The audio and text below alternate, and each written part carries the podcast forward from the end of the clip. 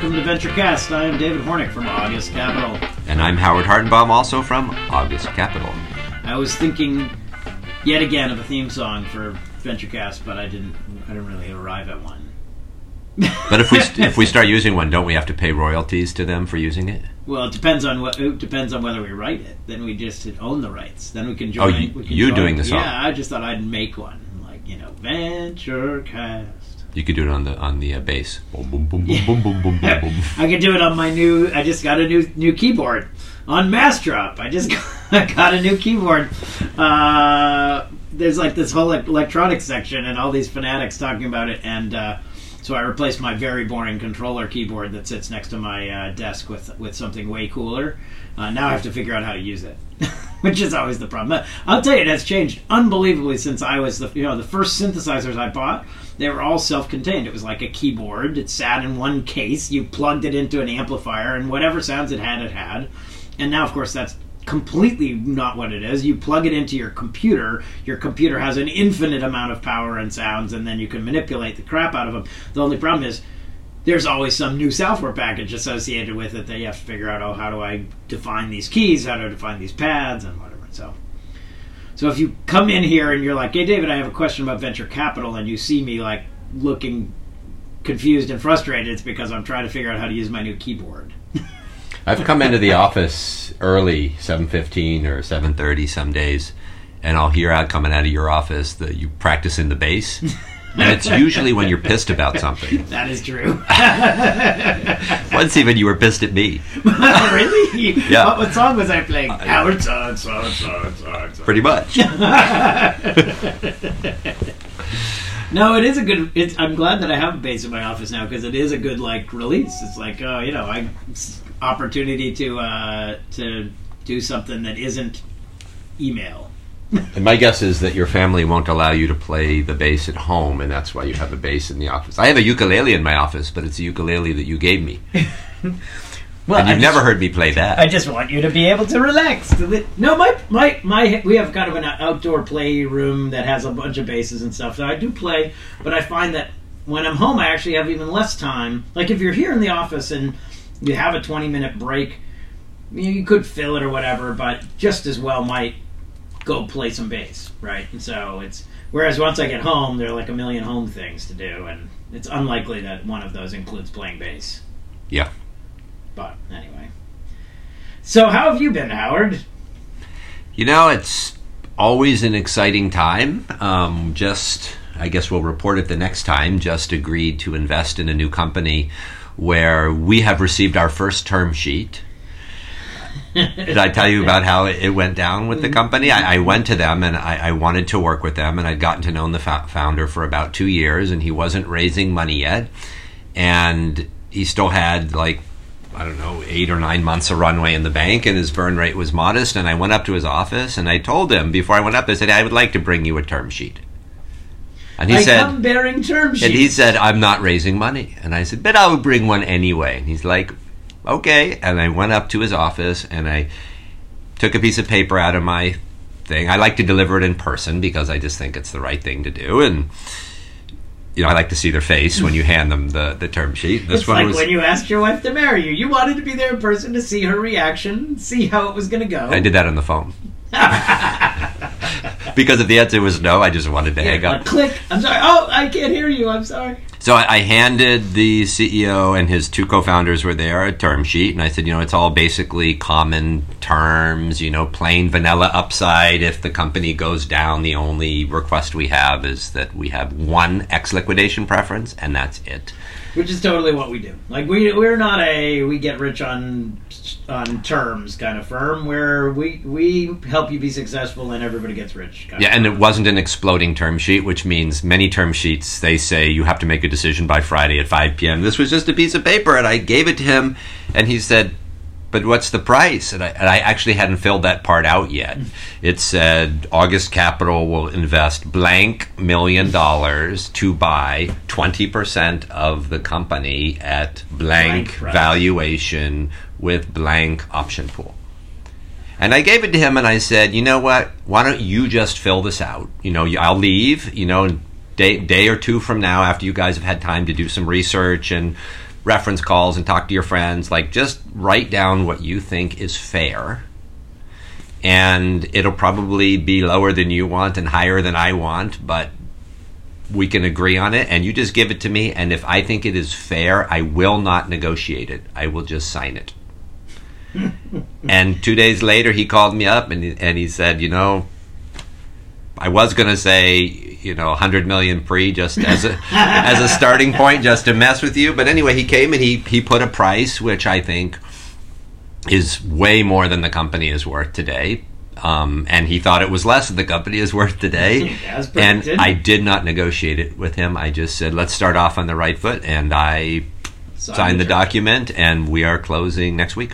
You know, I just uh, you, you as you know, I'm doing a deal right now where we had a similar thing where the company is great. I'm excited about the company. Was sitting down with the founder. He at this point had six term sheets, and I said, "What? So what's the deal? Eh, What's the deal you want to do that would get this done? Like I, I understand you have a bunch of options or whatever. If you, if all things being equal, you would like to work with me and August Capital, then what's the deal? And he said, yes, all things being equal, I would like to work with you. And in fact, it doesn't even have to be equal, but I'd like the deal to be X. And I said, okay. And he looked at me and said, like, well, what are you talking about? I said, okay, I'll do that deal. He was like, he said, you know, you are, you guys are weird. You don't behave like the rest of the venture business. That's, you know, this is supposed to be a negotiation. I said, nope, this is not a negotiation. That's a perfectly reasonable deal. It's as as Howard you say.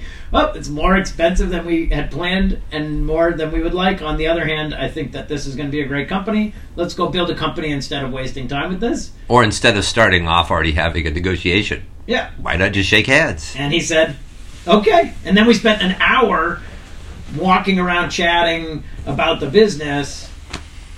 And then I put home, and he was sort of like, "Well, that was easy," you know. So anyway, so you're saying that you? What do you mean you got another term sheet? So No, no, no. We oh, got you a mean- term oh, sheet. a I look at it Oh, as if actually he filled it. He Oh. wrote the Oh, term sheet and he gave it to us us, yeah. and then I accepted it. I thought what you were going to say is, and meanwhile, he just got seven unsolicited term sheets or something. Which, No, no, he wasn't raising money, and he said, "You know what? This is." He named the price, and I said yes, and it was totally fair. So he had no need to go out and get seven other term sheets, Yeah. which was which was great. But but back to like you know getting engaged to your wife. I mean, this is sort of like marriage. You're hooking up with somebody for five or ten years, sort of like marriage. Well, if Um, in Ebates, fourteen. Fourteen, and my marriage is twenty-two, and yours is twenty. I've been on the uh, I've been on the Splunk board for eleven. I've been on the Nomis board for ten. I mean, Can you imagine if getting engaged to be married was like a term sheet negotiation? well, this is. the Will you marry me? I don't know. How much money are you going to give me? Under what circumstances? Under what circumstances? And if things go bad, let's negotiate the downside protections. I I should probably not mention names, but I know a very famous entrepreneur who has a a, a, a long set of agreements with his wife that were pre-negotiated as part of the engagement process. Literally, was like, here's how we're going to treat you know children and religion and vacation and work and all the you know like it was a I could see the benefit of that. Not that it needs to be a document, but that it's a discussion of how people feel about specific topics. I can say the biggest challenge my wife and I had was before we got married, I said I wanted to have five children. And after she had the second child, I said, "Great, we got to get going. We got three more to go." And she said, "What do you mean?" And I said, "I we talked about this. Wanted five. She said, "No, I thought you were kidding." Here, so this friend of yours who's negotiated all that stuff, like you put it down in paper when It's she's clear. it's pretty clear. Five kids. Yeah. I mean, I had four, but that was not clear going in. That was not part of the pre-negotiation. It was like, well, I guess should we have another? And then after the four, time passed, and once they were all out of diapers, it was like, well, now that's that. Like, I'm not going back to that.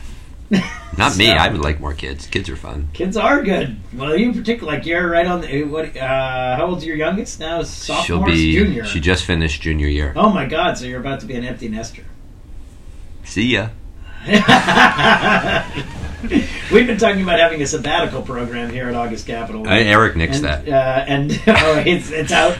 Yeah. But uh, you're, you'll be the only one who could actually take advantage of it. Yeah. But you know, I would do two weeks and I would be bored. Yeah, So that's, what all of us would be. That's the problem. Is I think the truth will be is after my second kid goes away to college, I'll probably work even more.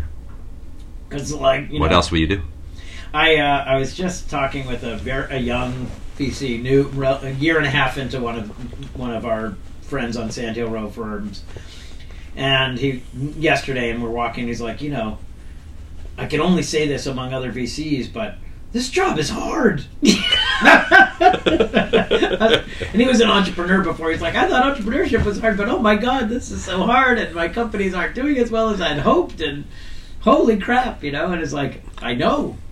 Yeah, well, when you're at an operator and you're at a company, one, you're only dealing with one set of problems, and there's things you can do to try and fix those problems. But when you're a VC with 10 portfolio companies, at any moment of time, half or more are having problems, so it's compounded, and there's nothing you can do Yeah. to fix them, so it's very challenging. Yeah, yeah. Let's talk mattresses. You, oh my god, your favorite. Do you topic. mind? No, not at all. I know you're obsessed with. So I have, I have, I have like, I have this uh, habit of I get obsessed with one topic for a few months, and I learn everything I can about that topic, and I research it, and I draw my own crazy conclusions on it. There's a lot of different areas. Like I know a lot about car brakes, and I know a lot about sprinkler systems, and I know a lot about keys and locks. I just think now it's mattresses. All the useful stuff. All the useful. I mean, So- actually, unlike uh, my esoteric things, like oh, now you know, minimalism in music. You'd be like, yeah, whatever. I'll come. Minimalism in music, you turn it off. I'll fix your sprinkler. You know. So let me tell you my, my here's my high level theory of mattresses. So mattresses as a business so are totally screwed. I needed a new mattress for my house and I walked into a mattress store.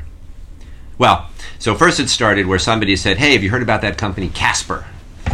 And I said, "No, what's Casper?" And they say it's a mattress you buy in a box. It comes in the mail. You cut it open, and it it's a foam mattress, and it inflates. And uh, I said, "Oh, I did that when I lived in Europe. I bought these water latex mattresses for my kids, and they came in this little tiny roll, and you cut the plastic, and they inflate like 80 times their size, and they're really awesome mattresses." So apparently, what happened? I think the Tempur-Pedic patent or something went out, and so competition has popped up, and Tempur-Pedic didn't grab enough market share while they had the chance, and so faster operators like Casper and another one, Tuft and Needle, and there's a whole slew of them now started shipping mattresses by mail in boxes so they don't have to f- fund staff in stores. They don't have to have stores with inventory and huge floor where people come in and flop around on mattresses and they sell one per day. And anyway, so I bought. I, was looking into Casper, and then I and I saw on one blog somebody saying, "Well, if you like firmer ones, get a Tuft and Needle because it's more firm." And I wanted more firm, and so I went and Tuft and Needle was cheaper. And it was on Amazon. It had 900 or 890 reviews that were five star. And I'm like, a mattress that people like. I figured I got to get one of those. So I bought one. A few days later, it came to my house. I cut the bag open. So how big's the box? Like when it shows up, is it like It's like um, two feet by two feet by whatever, you know, four feet high or three feet high, and weighs about 75 pounds for a queen. It's heavy. heavy but pretty but pretty compact? Totally manageable for the UPS to UPS guy comes and drops it, and you can move it wherever you Totally. need to get it. Totally. Bring it in my room. I open the box. I cut the you, cut the plastic open, and the thing just expands like it's like those kids' toys you put in water, and they're like Yeah. a pill, and they just and you're just like holy crap. And it was hands down the most comfortable mattress I've ever slept on. It was only six hundred bucks. It's just awesome. It's firm, but it's soft, and it's I want like anyway. We are not investors in Tuft. We're not investors. I just think it's like the most awesome thing in the world. So then we, we have another room in the house, and my wife wanted to get another, a different mattress for that room because she, she, whatever, wanted a different thing. So I looked on Yelp and I found three mattress stores that were rated highly. And the first one I walk into is in Palo Alto, and there's a guy there, and all the, our, the Yelp reviews say Armando, he's the best guy, he's awesome. And I talked to Armando for three minutes, and he starts off and he tells me his dad founded the shop 40 whatever years ago, and he's been working there for 31 years, and he was very nice and helpful. And before he finished talking, and he said, and those stupid mattresses that come in boxes in the mail. And I said to him, Oh. I'm thinking to myself right here, this is the clue that the mattress industry is screwed. when the first time you walk into the store and the guy who's been running a shop for 40 years tells you in his first sentence he's worried about mattresses that come in the mail that you know that's like AT&T saying Skype it'll never work. Yeah. Yeah. And so I said to him, you know, you might want to try one and think about how you can change your business as a result. So anyway, we flopped around in mattresses there. We went to another shop and we flopped around in mattresses there. We went to another shop and flopped around in mattresses there. And by then I couldn't tell them apart. They're all the same. So I just picked one and bought it. and it got delivered to my house and it's too in hard In a giant truck. in a giant truck. It took a week and a half to get there. I can't move it on my own. It's so heavy, and it was too hard. I'm uncomfortable on it. I called um, um, the mattress company, Heirloom, and I asked. I need to talk to your person who's an expert on all the mattresses you sell. Oh, you want to talk to Linda? And I get Linda on the phone, and she's worked there ten years. She knows everything. She said, "What happened?" I said, "Well, I." Bought this mattress and I thought it looked more, you know, it was a little bit like this, but frankly, it felt like I slept on the top of Half Dome last night. She goes, Well, which one did you buy? And I read the receipt for her, and she goes, Oh, yeah, you bought the one that we call The Rock.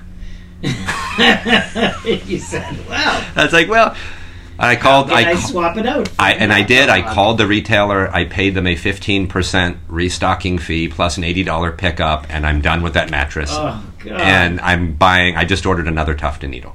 seriously, you just Seriously said, you just said to your wife, "I understand that this is a problem. The it will finish smelling like whatever." Yep. But I bought another one. and what did what did you go have to say? Like she just said, "Oh, fine," or or like, Well, no, I you know I buttered her up for a few days by basically complaining every 20 minutes.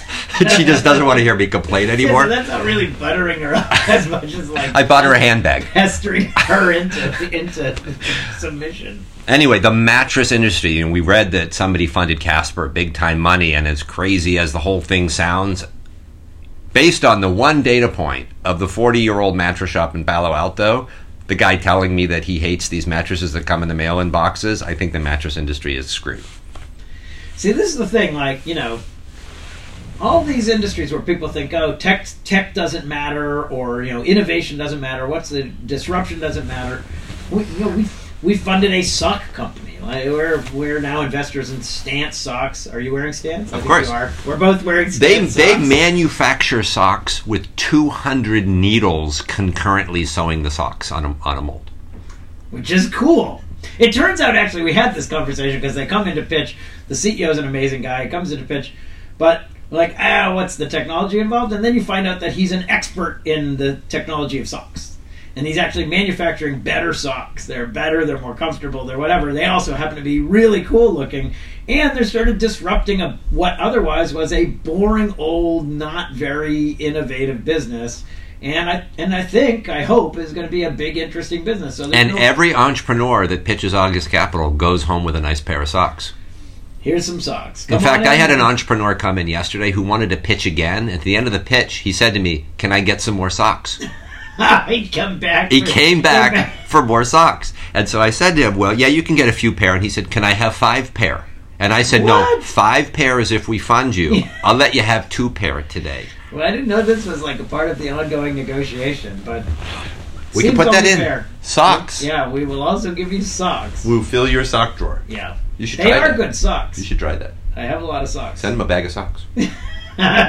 Seriously. Uh, we're we're we're currently in, in negotiation with an entrepreneur, and Howard believes that perhaps sending socks would be would Couldn't be hurt. an effort. Couldn't hurt.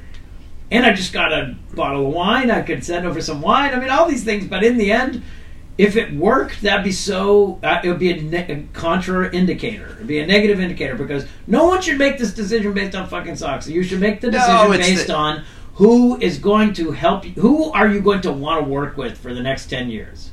Who is going when when you But I have a board meeting? You go, oh David or oh Howard. Not you know. But I totally agree with you. But 0.001% of it is that the guys, people just like to deal with a little bit of flair Being or excitement or being pampered. Or I was talking to, um, what's her name? The girl who runs Shop Hers down in LA. Wonderful. Jacqueline, I think her name is. Um, Floodgate had funded her. And she said she was really sick a few weeks ago and she, and she was talking to a VC. I don't know if it was Greylock or some other nice firm. And she said, like, she got off the call and two hours later, some matzo ball soup showed up on her doorstep and she That's was just just like, being like nice. I mean, yeah, I suppose some people could do it strategically, but I agree with you. Ultimately, I'd rather work with people who are good people, and who, like when you don't feel well, they send you matzo ball soup. Unless you don't like matzo ball soup, which would be criminal because matzo ball soup is delicious. yeah, good matzo ball soup. Have you? Delicious. Is there good matzo ball? So we end up going to Max's because my daughter loves matzo ball soup. Pretty mediocre. Is that the one that's at Stanford Shopping Stanford Center? Shopping Center. Do you know of any other place? No. My mom lives in Mountain View. so I should just call her because my mom lives in Cambridge, and that's not helping me a whole lot.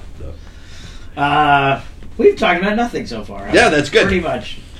What do you want to talk about? You want to talk about uh, com- companies pitching us and uh, Why don't we talk about or- all? Yeah, why don't we talk about all these um, structure and deals and all the unicorns and high prices and stuff like that? Because everything isn't always as it seems. Yeah, I just gave a talk uh, to one- to one of our investors, right, our LP, and it was a fund of funds, and therefore these fund of funds have other investors, and they have their own conferences where they tell their investors how they're doing. So I went down to sort of represent venture as like, hey, we're I'm a venture capitalist, and I'm investing your money.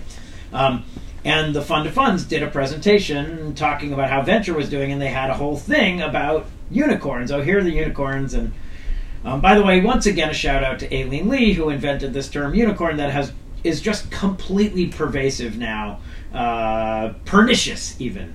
Uh, but but uh, you know they're talking about it, and then I have this debate with, with at the conference where I say like, you know what?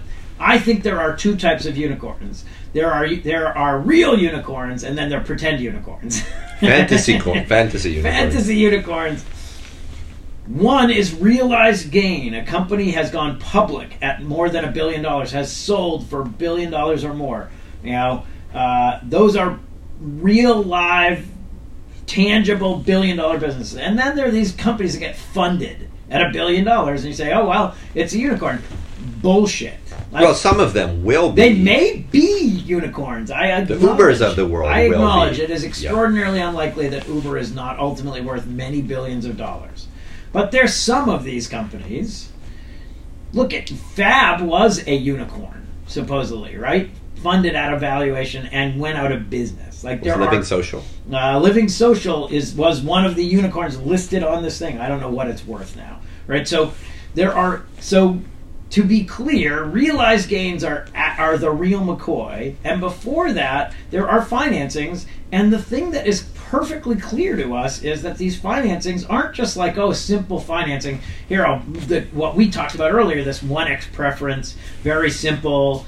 No terms that that that get in the way of your Downside ratchets and Yeah, warrant issuance and time based triggers and all sorts of stuff. So like maybe that. we should describe those for you a little Yeah. bit. So, so those of you don't know, some of the things that you can do in a financing is set set your the terms of the stock you're buying so that it changes based on the value of the company, right? So or the time of the company. or the timing. So the first one is the value. There's a thing called a ratchet, and the ratchet says, "Hey, I'm going to give you a two billion dollar valuation, but if the company is worth less than that, it will be as if our financing got done at that valuation." Plus extra usually. Or yeah, worse than that. So let's say I'm going to make your company worth two billion, but if you don't get public at two billion dollars, then it, we're going to treat it like it was a billion dollar business. And we have seen multiples of these. In fact, uh, when uh, when Chegg went public, their last investors got a bunch more shares because they had one of these terms in, and it went public at meaningfully less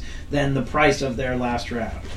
The other one is a timing thing, which says, "Hey, if you don't get public at a at this price we're paying now by such and such a date, we're going to get more shares every month that you have failed to achieve this goal." And that was Box. Box's last financing said, "Get public by X date, or we're, you're going to start issuing us a lot of your company." They literally had to get public by that date. Uh, uh, they did manage to get public, but again, not at the price that was anticipated, etc. So, so people may be paying a billion, two billion, seven billion, fifteen billion. What's the latest? I, I, Spotify just did around Eight billion, I think. eight billion. Pinterest has done around, or not? Uh, well, WhatsApp has done an. I mean, not WhatsApp. Uh, Snapchat. Snapchat. Just, I mean, it's just these valuations are mind-bogglingly large. And by the way, higher than the average IPO price over the last decade, right? So we're talking about private valuations that are meaningfully higher than the than the public company valuations that are actually creating realized gain. So this is dumb. I mean, what's your take on it, Howard? I mean, uh, is it just that people are being short-sighted? I, I think it's. I, I think they're not being short-sighted. They're just being overly optimistic. And when you imagine everything is going to go right, and you don't really plan for what happens if things go wrong. Um, if things go right, then it was a good choice. But if things go wrong, it's significantly more painful than a more cautious approach. For example, people perceive having a billion dollar valuation and being a unicorn is a really great thing from a recruiting perspective, from a press perspective. And if the company continues to do great and becomes worth more in the future, then it doesn't really matter.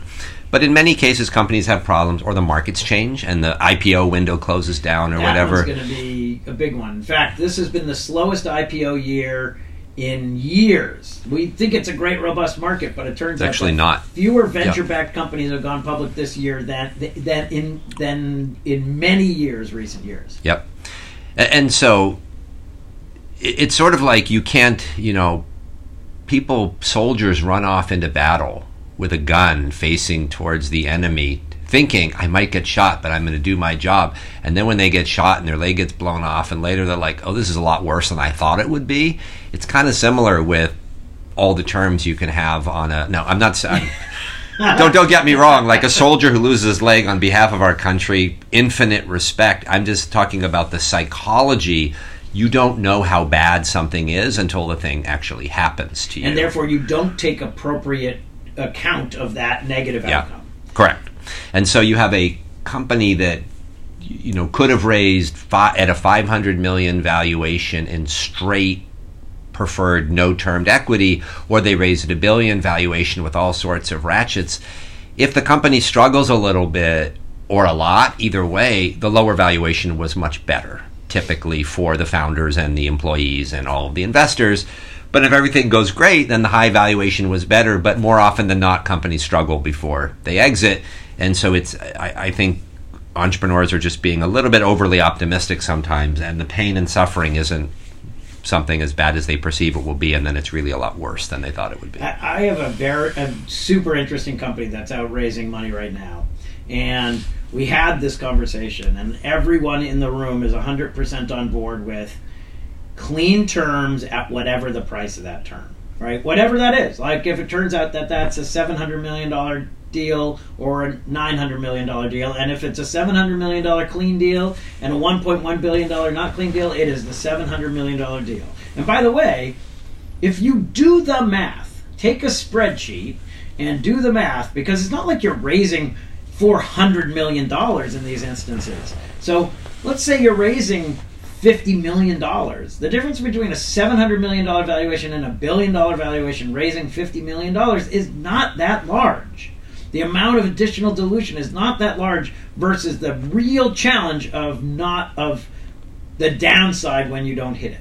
Right? Yeah. So the many of the unicorns and the terms that they have, those investors have only upside they have no downside unless the company is a yeah, zero. That's right. And they even have things like they're putting money in at a billion, but you're guaranteeing them a minimum 10 or 15% return every year, no matter what. And if you end up raising money at a 500 million valuation, then they get a whole bunch more. Like it's, it is no lose for those guys in those financings. And if things go down, basically the company and the founders are the ones who get bled the most. Yeah. But they'll would continue to do it because people are optimists. So it's funny. Uh, this entrepreneur who's out raising money said that he would rather raise money at a nine hundred and ninety nine million dollar valuation than a billion because he said, "I don't want to be a fucking unicorn." like, I, I love that. Like, forget it. But but the reality I'll is, his business is only worth eighty million. yeah, yeah, exactly. You wish. No, his business is worth a lot. Uh, I appreciate I appreciate that uh, that. I know, frankly, if it does end up being worth more than a billion dollars, I think we should create a T-shirt with him riding a unicorn. because that would be so great. What will he be sitting on? bumping. Yeah. Oh man. Well, Oh. anyway, all right. So terms, terms matter. Yeah. Terminology matters. You know. So one of the things that makes me crazy, and actually makes you crazier than it makes me, is that we get pitched by businesses all the time, and they use these terms like oh, the, these terms of art, right? Where they're supposed to mean a particular thing, and yet they always have a different meaning, right? So, in, in particular, I'm thinking of this idea uh, that that many of the companies we're pitched on these days are talking about. What is the cost of acquisition? We call it CAC, right? What is the cost of to, to acquire a customer? And they say, "Oh yeah, yeah, our CAC is forty dollars or whatever." And when you and so and and and the LTV, the lifetime value of our customer is a hundred or whatever, and therefore it's a good deal. Like, look how well we're doing. It's forty to hundred or forty to four hundred whatever it is. We see businesses go out, go under all the time with metrics like with that. those kinds of metrics say, okay, so how is that possible? It- Because it turns out that not all CAC is created equal. Not all LTV is created equal. So why, why don't you, literally, when we see one of these pl- pitches now, uh, particularly around their CAC, and they say our blended CAC, which is blah, we say, Howard? Because Howard hates the idea Yeah. of a blended CAC. So why don't you give, just for those entrepreneurs who are thinking you might pitch us, here is Howard's rant. It is a hundred percent appropriate, a hundred percent accurate. That is bullshit. So Yeah. please share what you think is appropriate to be in CAC and what is not, or at least what should be separated out, so that we understand what your business's economics actually are. Yeah. And the reason it matters is if you don't really understand CAC and you raise a bunch of money and then you spend that money to acquire customers, if you don't understand CAC, you will quite likely waste all of that money and burn through it, and you will have sold off a bunch of equity to get it. You will have great top line numbers, but you will have a shitty business. And what I mean by that is, CAC isn't the amount of money that you spend to acquire customers and then divide that by the number of new customers that you have coming in the door. That that is not what CAC is. CAC is money that you spend that you can attribute to a specific customer or a specific class of customers and leave out all of those customers that you can't attribute to anything. So some businesses have a lot of word of mouth or a lot of virality or a lot of organic results that bring in customers and then those businesses spend some money in order to acquire more customers.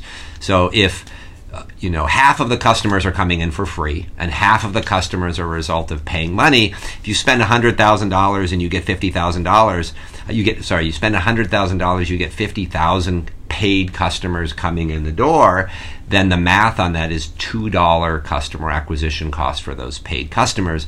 But what people typically do is they take the total number of customers which is the free ones and the paid ones and they say we got 100000 customers 50 paid 50 free and we only spent 100,000 bucks so the CAC was a buck.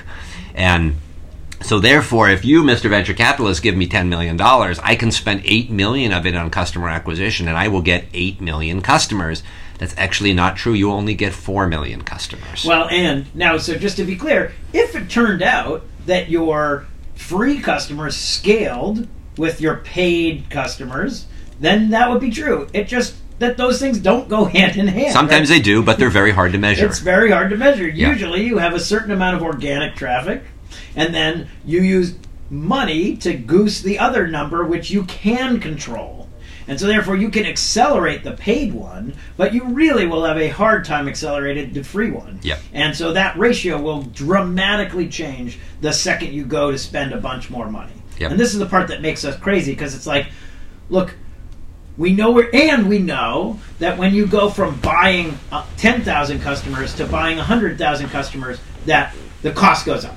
Yeah, most Always. entrepreneurs assume that the cost goes down because they Oh. get more efficient at acquiring customers, but actually what happens is the first bucket of customers are the easy ones to get and the next bucket are more difficult and the next bucket are even more so the cost of acquiring an incremental customer goes up over time not down over time and the other issue that you you have to consider is everybody's always worried about LTV or LTV to CAC ratio. And they say, I spend $10 to acquire a customer and I'm going to make $80 from them. So that's an eight times LTV to CAC ratio, but they leave time out of the equation. So if it's going to take 60 years to make that 80 LT, bucks. So again, LTV is lifetime value. So Yeah. I think actually the most important thing is not CAC or LTV, it's payback, Payback. period. And if you have a long payback period, that means you spend money to acquire a customer and now that money is gone. And how long is it going to take before you recoup that money back in the bank? And if that is in within a few months, that's pretty good because then that money is gone, but you get it back quickly. But if that's a year or 14 months later and you're growing, your business will consume a lot, a lot of money in order to grow, which may be okay as long as you really understand your customers, but you will consume a lot of money, which means you have to raise a lot of equity, uh, raise a lot of cash, you have to sell off a lot of equity, and you could end up with a business with a great LTV to CAC ratio that's a shitty investment, and you don't make much money at as an entrepreneur because you had to sell off the business. yeah, it, it either it takes so much money to get to scale that you can't raise it, and therefore it flattens because it's taking three years to make back the money, and so you'll basically be flat for three years before you can start re- reinvesting. Um, uh, or it goes out of business. Like, forget it. You know, it just you you have no capacity to to, to grow your business. So. Um, So, an ideal transactional business pitch is we acquire X number of customers. 72% or whatever the number is is organic through word of mouth or search result or, or viral whatever. And the remaining is paid. And here are the channels we are paying for and how they're performing. And when we acquire a customer at this paid amount we get paid back on that investment within a certain time frame which is usually 6 months or less or 3 months or less or something in that time frame. And then after we've been paid back we continue to get paid from that customer over time because it's a subscription business or a repeat purchase business or whatever it is. And ideally the engagement is pretty high so you don't have to reacquire the same customers over and over and over again. And great entrepreneurs can tell you here's paid customers, here's free customers, here's how they behave the same or differently.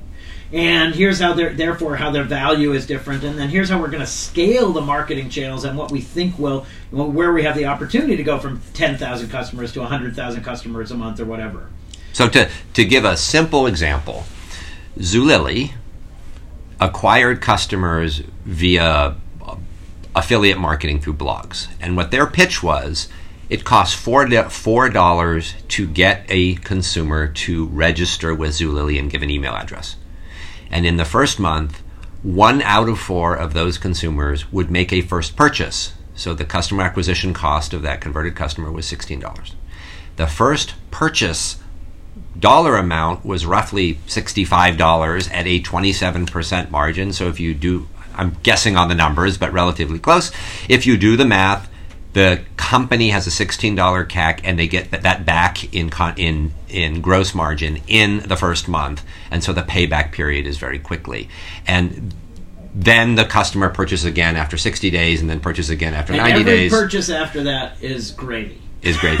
So they paid back their acquisition cost very quickly, and the LTV, the lifetime value, is getting longer and longer over time. And when they they would make estimates that their lifetime value would be two years or three years at six purchases per year, that number actually got better and better, meaning people kept around longer and were purchasing more, but they didn't give ridiculous like, well, we think people will be buying baby clothes from us for 12 years. when we now have twelve year olds who are We now have 12 year olds. Yeah. So, so this is our other, uh, you know, pet peeve, which is LTV is the lifetime value of the customer.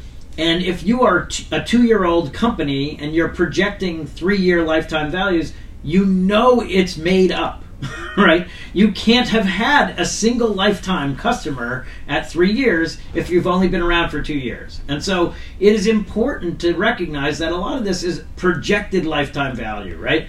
Here and and look, it's statistical, so you can say, here's what happens with our customers. You know, ninety percent uh, disappear after the first nine months. The remaining seem to flatten from months nine to you know 12 or months 9 to 16 or wherever you are and therefore you know the predicted lifetime value we will estimate is a 3 year value but could be bigger but estimating 10 year lifetime values 9 year lifetime values whatever is is just such absurd fiction. It doesn't do anyone any good wonder- to calculate the value of their business. How many, what percentage of consumer transactional businesses on the web are still alive after 10 years? Yeah, exactly. I bet you it's I bet you it's astonishingly small. Yeah. Right? I mean, we could We- we could practically do the math. I mean, look at look at all the businesses that we've seen. Yeah, Fab was protecting 10, projecting 10 year LTV. Yeah, exactly. I mean, what's le- and what's left? You know, we have, like we have Google's left, Amazon. and eBay's left, and Amazon's left, and Yahoo's left, although limping a little bit. And you know, I mean, there just aren't that many multi-decade kinds of businesses. So even if you acquired customers, but Yahoo, like Yahoo's a great example. The Yahoo Mail lifetime value of Yahoo Mail customers is astonishing. I mean, you know, there's customers who have been around easily for more than a decade and have been extraordinarily valuable. But if you'd come in and pitched us on that business and say, okay, well, what's the realistic time frame that we're going to measure against? And again, to your point, who cares? Compared to what is the realistic cost of acquisition and then the realistic lifetime value which, against which it is useful for building this business, right? Yeah. But you know, we don't mind if you don't have the measured data. We prefer it. But as long as when you give a presentation, you talk, because we see so many presentations, we have a sense for what customer acquisition costs and what channels work. And we have a sense for that. So as long as you say, you're a startup company, you say, here's what we think it will be, as long as you're being reasonable, folks like us will still invest No, if there's an opportunity. credibility for for saying Yeah. here's what we know, here's what we don't know. What we don't know, here's what we predict is the answer to the thing we don't know, and the reason we predict it is because of a set of facts. That And the you know, answer isn't 10 year LTV. yeah, and let's be clear. And you could say like, oh, there's some possibility that the lifetime value of a customer extends over a decade, but we're not measuring that because that's meaningless. Then we say, oh, good, you speak our language. What's a rational period of time to measure CAC to LTV ratio against? And if the meeting goes really well, at the end of the meeting, then you just simply give us a term sheet. where you fill And if we think it's fair, we will just sign it and we'll be off to business it's together. good, exactly. We have a president. Howard's ready to do business that way. You might just want to send us your term sheets. Yes, send, it's, uh, send it with your executive. Howard summary. at augustcap.com or Hornik at august.com. Just send us your term sheets. And But frankly speaking, you know, back to that point, we do have entrepreneurs who sometimes send us stuff that looks kind of interesting, and they say things like, and we're raising $30 million for 20% of the company, and these are companies that haven't even incorporated yet and they have no product. Ugh. You are better off to not send a. a, a you can say, say how much money you're raising, but it's generally not a good idea to say what the price will be on the company. It- because it what if you crazy. if you're too high, it's crazy, and if you're too low, then you just shot yourself in the foot. It is lose lose for the entrepreneur to say what your valuation should be, Yeah, it's a it's a it's a terrible idea. Unless you're sending me a term sheet. This has been a very. I, I feel like we've just given lots of bad ideas today. This has been a the these are bad ideas show. Do we have any other bad ideas? I mean, Oh, I got a long list. what other bad ideas are there? Oh, Doing VentureCast after I drink a cup of coffee. that's right. No more VentureCast after after the coffee. No more VentureCast after we've been pitched on businesses where we where we're annoyed by their LTV to CAC m- miss ratio. Yeah. I think we should call it there. I feel I like I it's feel been a like, long one. I feel like Yeah. you know we've we've uh, we've been very technical in this VentureCast. Uh, we promised to talk more about our our children, our wives, and our mothers in the future. You know, let's do a pitch for Mile IQ. We are not investors in that company. but I've just moved Mile IQ to my home screen on my iPhone, and it is a simple application that costs sixty dollars for a piece of software, which is very high for for an app. And it allows me to swipe to the left after I've done a personal drive, and swipe Yeah, well, to the you gotta right. back up. You gotta back up and explain. So the tax laws in America say if you're driving your car to and from work, you may not write that off. That's a normal cost of work. But if you are driving your car anywhere else and you are not being reimbursed by your business for that drive, then you can write it off as a business expense and it's charged at what cents a mile? A little over 50 cents a So mile. a little bit more than 50 cents a mile you can deduct from your taxes for that drive. So now there's an app that allows that is, you to it's basically Tinder for driving, and you swipe one way or the other, and it automatically tracks it for you. And at the end of the year, you push a button, you get a report, you hand it to your accountant. And for me, I will save several thousand dollars on my taxes by simply spending 60 bucks on an app and swiping left and swiping right. I, ju- I literally just did this. I'm onto it because of Howard. Howard is Howard will find these things. I'm quite excited. I've so just yesterday I had a me- had multiple meetings up in the city. So I drove up to the city, I had my meetings. I drove back from the city, and this morning while I was waiting at the post office, I I declared those both business business trips and. It's tens of dollars in tax write off for that for, For two sim- seconds worth of Yeah. time. It's a really uh, it's just a very clever use of location awareness and technology to create a simple. And by the by the way, one of the challenges of writing off this kind of beha- of uh, activity is you have to keep a very clear log, and it's really hard to demonstrate that you truly did it. This app is hundred percent verifiable. Like you know, the only thing in question is whether you were on a business trip or not. But you know, Monday through Wednesday, to, through Friday, Monday through Wednesday. There's the VC job. Monday through Friday, you know, when we're heading to the city or to a board meeting or whatever, it's very clear this is a business trip and it should be uh, taxable. And you can set the app to just ignore weekends.